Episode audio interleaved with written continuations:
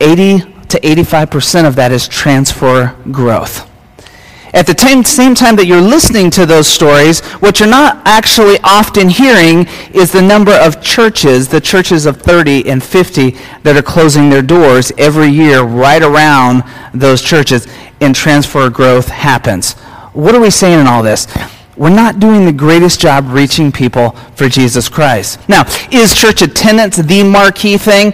No, but it tells a story. It really does tell a story about church growth. It tells a story about people coming to know Jesus Christ as well. So the question this morning is why do we do all of this? What we've talked about this month for Celebration of Hope. Why do we serve the poor? Why do we go on mission trips? Why do we care for the school that we're a part of? Do you know that uh, for the third graders in this school, we're covering the EOGs? Um, EOGs, end of grade tests, are horrible to have to go proctor one of those tests. You basically sit or walk around for several hours not being able to communicate with the students unless they need another pencil.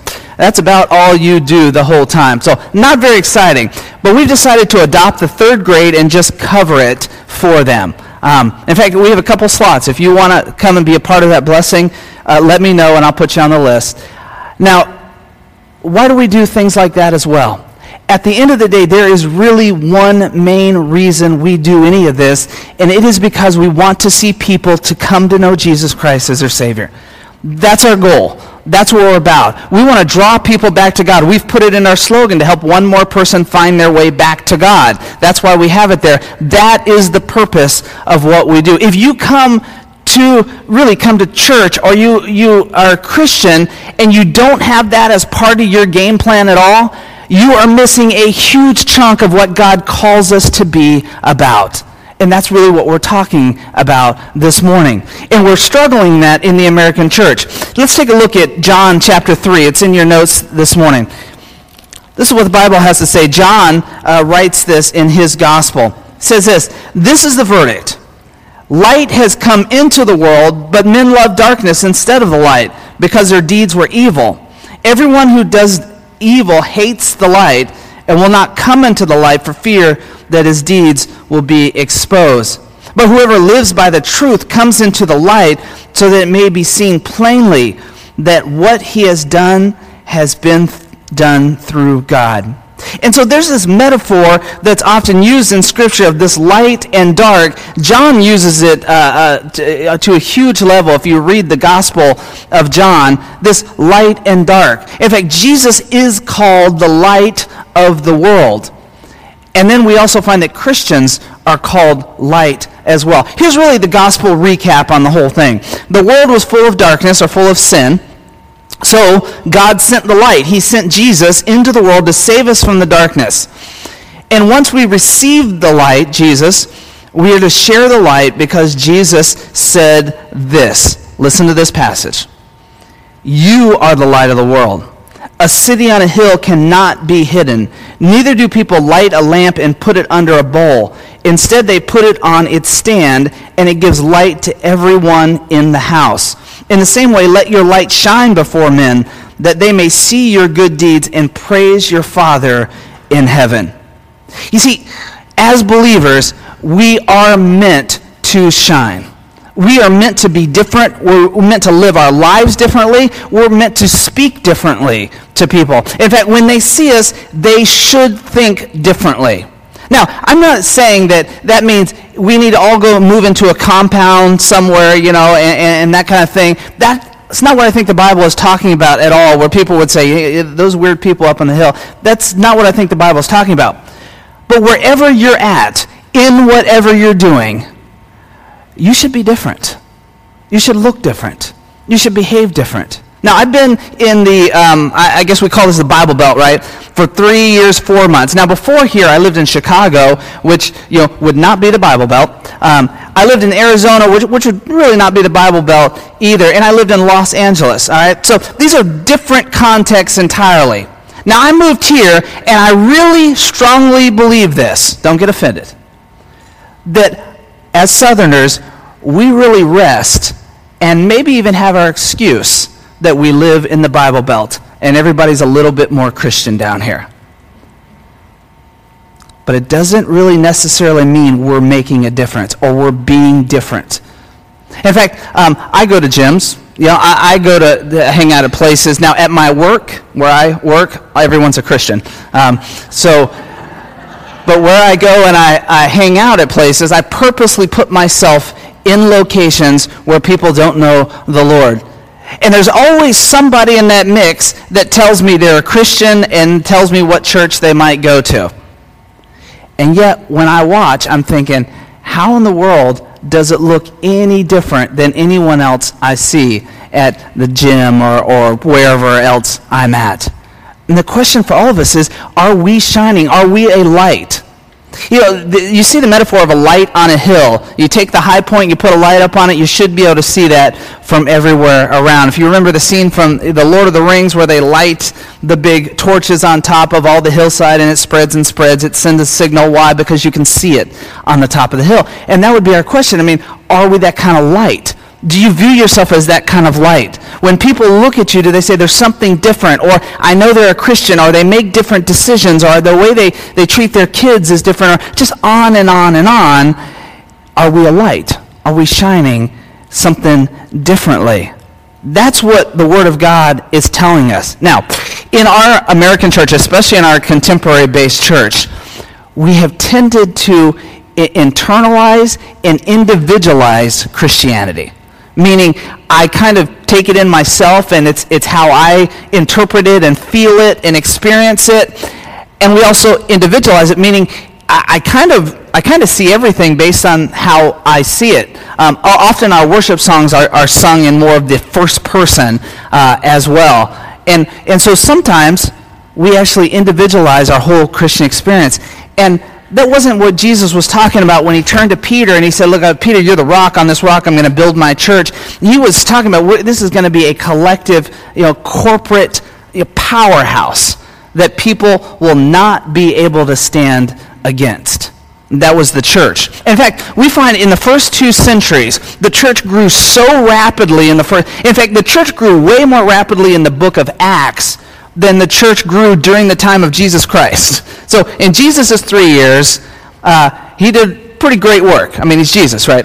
But then in the book of Acts, we find that his followers went out, and in just a very short period, the church absolutely exploded. Now, this continues on even after the book of Acts, uh, the, the time of the book of Acts, and we find for the first couple centuries that the church just went gangbusters. And you know why it went gangbusters?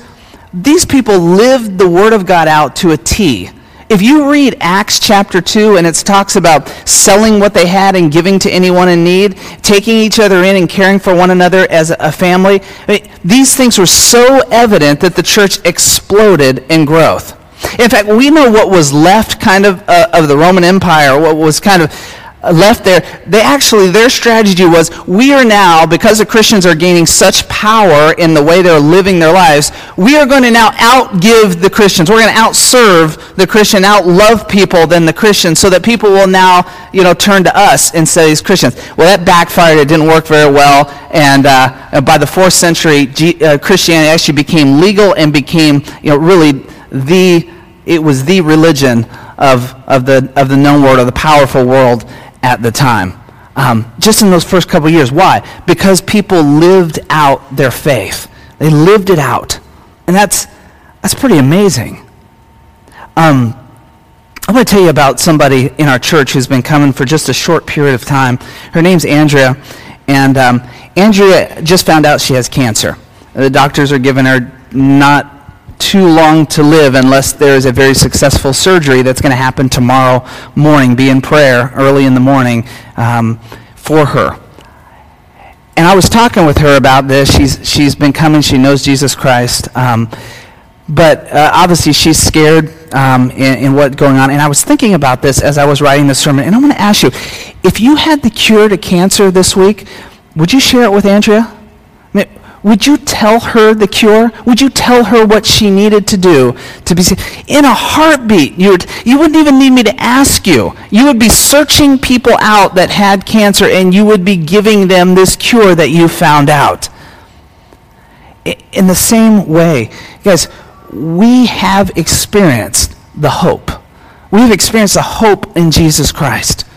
And the hope for the better life here and hope eternal to live eternally with God in heaven. We have that hope. And can you think about having that hope and having that understanding and not getting out and sharing it with somebody else? And not looking for the opportunity to share it with somebody. Now, I know what you're saying. You, you might think, well, I'm not really a preacher, or I'm, I'm not, that's really not what I do. That's not necessarily what we're talking about. We're talking about claiming what God has done in our life and what the Word of God says, going out and living it out, and when opportunity arises, sharing with somebody with our mouth what Jesus has done for us and what He can do for them. Uh, that's being a, a light. That's sharing with somebody the cure for cancer if you have it.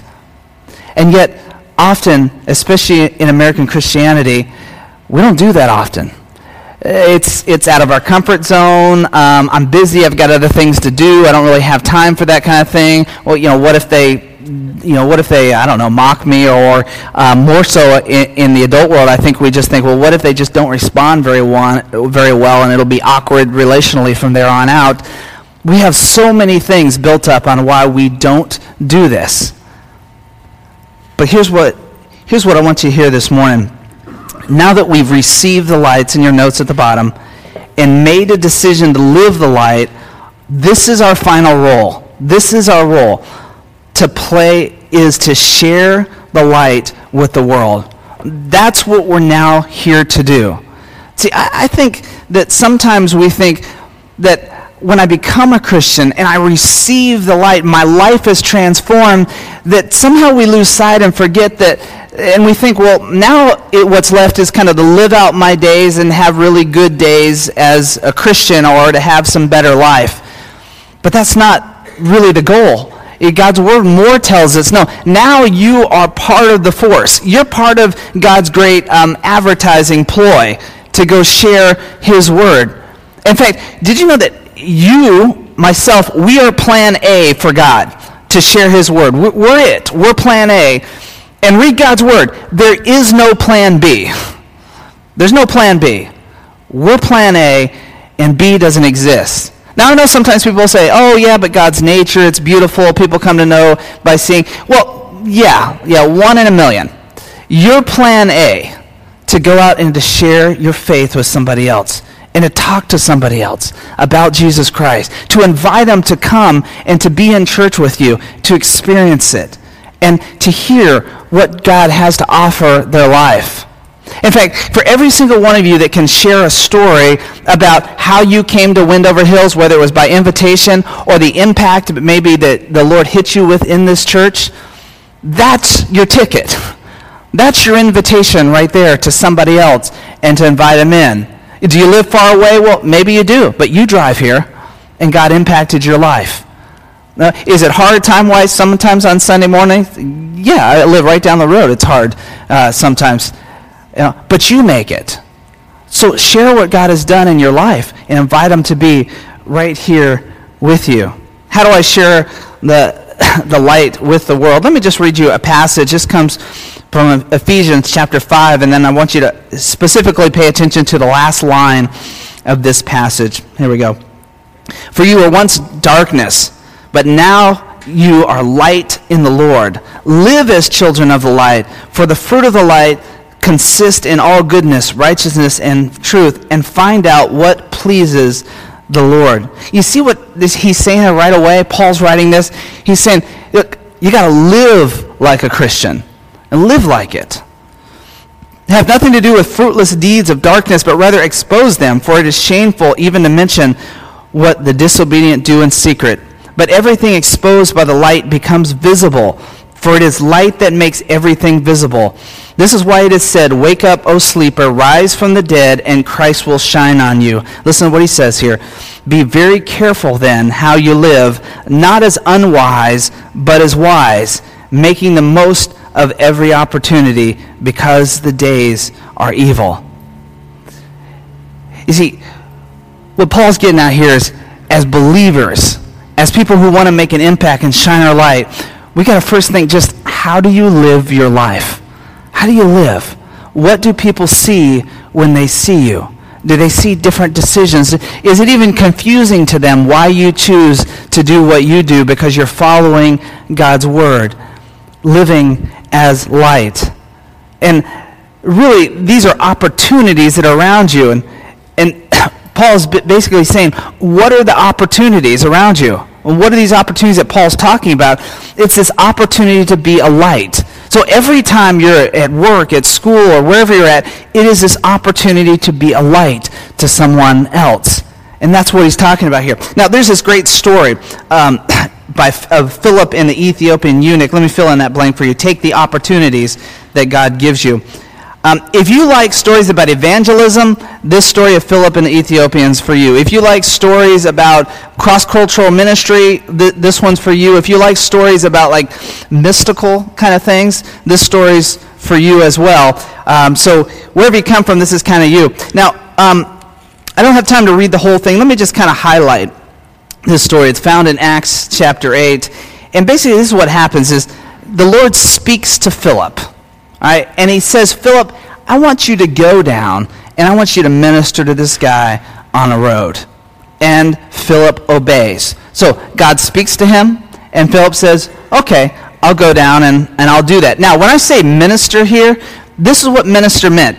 He went down and he opened up conversation to try to talk to him about Jesus Christ. That's how it worked. He went down and he just opened up conversation. And so uh, God approached him. God said, Hey, go. And Philip obeyed and he went. And then this man, after being asked, Hey, do you understand what you're reading? He was, he was reading from the prophet Isaiah. The guy said, Well, how could I really know unless somebody helped me? Well, that was the open door. That was the opportunity for Philip. And so, what does Philip do with an opportunity? He throws an invitation in immediately. And after that invitation, he opened up the scripture and he just shared with him what he knew about Jesus Christ. He just walked him through the scriptures. And so he just shared with him what, who Jesus was and what he's about and what he could do. And guess what happens? Life changed. Ethiopian becomes a believer right there. I mean, they baptize him right on the spot, right there. In fact, it's the Ethiopian that's, that suggests, hey, here's some water. Why don't I be baptized right now? Life change happens on the spot. This simple little pattern you could take advantage of opportunities every single day wherever you're at. If you just listen to, if you listen to God saying, hey, you know, you should probably share with Jesus about that to that person. And you say, okay, God, I will. How you want me to do this? And then you wait for the right open door. And when the right open door happens, then you step in and you offer the invitation. The invitation isn't always, hey, come be in church with me, though that's often an easy and a good one. But it could be any number of things. Hey, you want to go to lunch and talk about what we were talking about before? Anything like that that opens up a door for you to share about Jesus Christ. Hey, let me tell you about when I was going through that in my life and how we came out of it. And you share that story with them. And then it's amazing how often at the end of those stories, in the end of that time, or after somebody had contemplated, guess what happens? Life change. Now, let me tell you about a guy last year we were playing softball, and uh, Andrew back here on drums, know, he came and said, "It would be okay if my brother came and played softball with us." And I said, "You know, okay. Um, they're really they're supposed to be coming to church. That's kind of the league rules here. But um, I know, you know, really in our heart, we're always trying to reach people for Jesus Christ. And so if there's any opportunity that that's our focus, then then absolutely, why don't you come and have him play?" Then Andrew said, "Yeah, uh, I want that, but you know, you need to be really careful." Is really what Andrew was telling me about the invitation. I, I you know, we, we really could spook him away, and so I said, oh, "Okay, all right, we'll we'll figure out how to slow play this one." And so we we played softball, and after that, not much contact. And wouldn't you know, lo and behold, Andrew would show up with his family to church last fall. Um, and one of the most amazing conversations I had with Andrew was when God had really grabbed his heart after being here, and he was this text message back and forth about what God was doing in his life and what he was calling him to, and, and how impacted he had been in, in hearing God's word and the music and, and everything here, being part of it with you here. And uh, so I get a text from, from Tim this week, and Tim basically he's asking, um, can I get baptized um, coming up on June 1st? And I'll tell you, I, last week I, I moved into a new house, which w- was really exciting. Um, we've got some, some movement on a building, which, which is exciting. We'll talk about that at the, at the business meeting. But I'm telling you, the most exciting news was just that, that, that just two minute text conversation about somebody who was far from the Lord, came to our church, connected, the Lord grabbed his heart, and in just a couple weeks, you're going to see him baptized right here. I'm telling you, folks, that is what we're talking about in reaching people for Jesus Christ. And his brother was part of making that happen. Now, you all too were in a way, but his brother was part of that. His brother was the Philip in this story. Why can't you be the Philip as well? I mean, who is Jesus calling you to talk to and to bring to the church, to, to minister to or talk to about Jesus Christ? We all can be this. None of us need to be seminary trained to do any of this. Just live the life. Just live it out. Here's the application. Why should I share the light with the world? Why should I do this? Here's according to USA Today, this is January 2008. 86% of unchurched people believe that they have a good relationship with, with God, or they can have a good relationship with God without belonging to a church. So most people believe they don't need to go to church to have a relationship with God. That's what they believe. We've found that it really doesn't normally play out. There is a direct connection in Christian growth and staying plugged into your local church. Not being plugged into a local church, uh, a, a, decline in, in any faith that might be, a, be there. That's, that's just what we've learned. Um, but 86 actually believe they don't. However, 78% of unchurched say that they would be willing to listen to somebody tell what they believe about Jesus Christ. What does this mean? In other words, even people who don't go to church want to hear about Jesus Christ. I remember early on when I was just starting out in the church world, and I was green as could be in the pastoral world. And in fact, when I look back, it probably helped me a lot to be kind of green. But I remember people would say things like, well, I would invite them. They're, they're not really church people. You ever, have you ever heard people say that? Have you ever used it yourself? Um, that is the exact person we want you to invite. The most unchurched you can find, that's, what we, that's who we want you to invite. That's our goal. That's our mission. That's what we have to be about. Hearing testimonies like we shared with Tim is just one. We have, we have to keep hearing about those. And so God has called us. We're the plan A. In fact, you and I, we are designed to be this arrow that, that points to Jesus Christ. And we do that with our life, we do it with our service, and we do it with our invitation. I want to encourage you and challenge you. I want to tell you, if you are not currently opening up relationships or using relationships, working avenues, trying to see where God is opening up a door so that you can specifically talk to them about Jesus or specifically uh, offer an invitation to come be with you in a church, you are missing a huge part of what God has designed you for and called you to be. And guess what? And this I believe this with all my heart. You are way, way better at it than you think you are. You are phenomenal at it. You just haven't believed it and stepped out and done it yet. I guarantee if you'll do it, you'll be amazed that one day soon you'll be a part of the same story that I shared uh, about somebody else that I shared about Tim. I want to pray for you in this area, and then we're going to have our celebration of hope offering in just a minute here. as we go before the Lord, as we're praying here, can I just ask you, I, I, want this whole prayer as you're praying, will you visualize right now one face, two face, a dozen faces? I want you to visualize people that you know don't know the Lord and that you have a connection with. They're in your sphere of influence. In fact, you're the best person to reach them if the Lord would give you opportunities and open up doors. Would you visualize those faces right now? Uh, you know the names for them. Or if you don't know the name, um, maybe the Lord wants to to pave the path even this week to open up a, an opportunity for you to learn who that person is. Visualize that person right now. Father, we commit these faces to you. These are the people, Lord, we want to see come to know you as, our, as your Savior. These are the people that we, we want to see uh, sitting with us here. These are the people we want to see getting baptized here at our church. and celebrating in their testimony of changed their lives.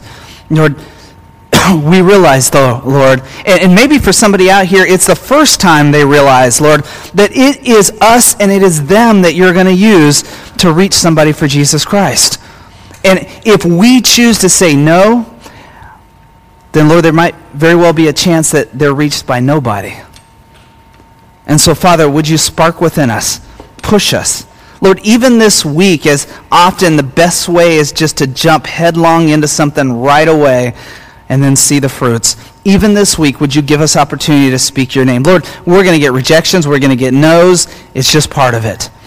We'll keep loving people and serving people and being great friends. But help us to open up a door. And we would pray as soon as next week or the week afterwards, in, in, in the next couple weeks, Lord, our prayer would be that there would be people sitting right here. I would view them from where I stand, that we would say, they're here because somebody got, got motivated. They're here because the person sitting next to them got really excited about reaching somebody for Jesus. And then, Lord, we would share incredible testimonies together. I know it can happen, Lord. We pray your power and strength on it. In your Son's name. Amen. Well, amen. It's why we do what we do. And I want every person at Wendover Hills to be a part of it. Well, we're going to take our offering this morning. Now, uh, we're going to only take one offering. So distinguish for us your tithe and your celebration of hope. You can use the envelopes right there. Use two envelopes if you would like uh, to do two different ones, or just at least distinguish the amount on one envelope would be very good. If you're writing a check, if you would, in the memo section of the check, write what each one goes to so we're able to distinguish. So, um, so again, continue with uh, faithful tithes and offerings as you've done the last couple weeks, and then really be generous as the Lord has put on your heart. Now, some of you uh, already told me this morning you didn't come prepared, you weren't ready to give uh, today for the celebration of hope, just make sure you look on the back of the of the, the bulletin and the, in the address and get that in this week so that we can. Okay, oh, we got a hand already. Yes.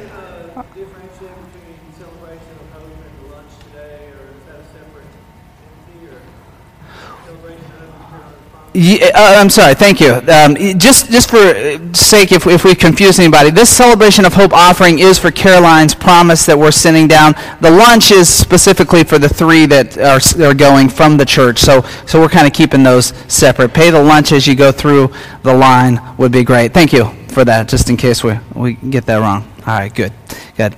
Well, why don't you stand up? Our ushers are going to come through and, and have our final offering, and the praise team will lead us.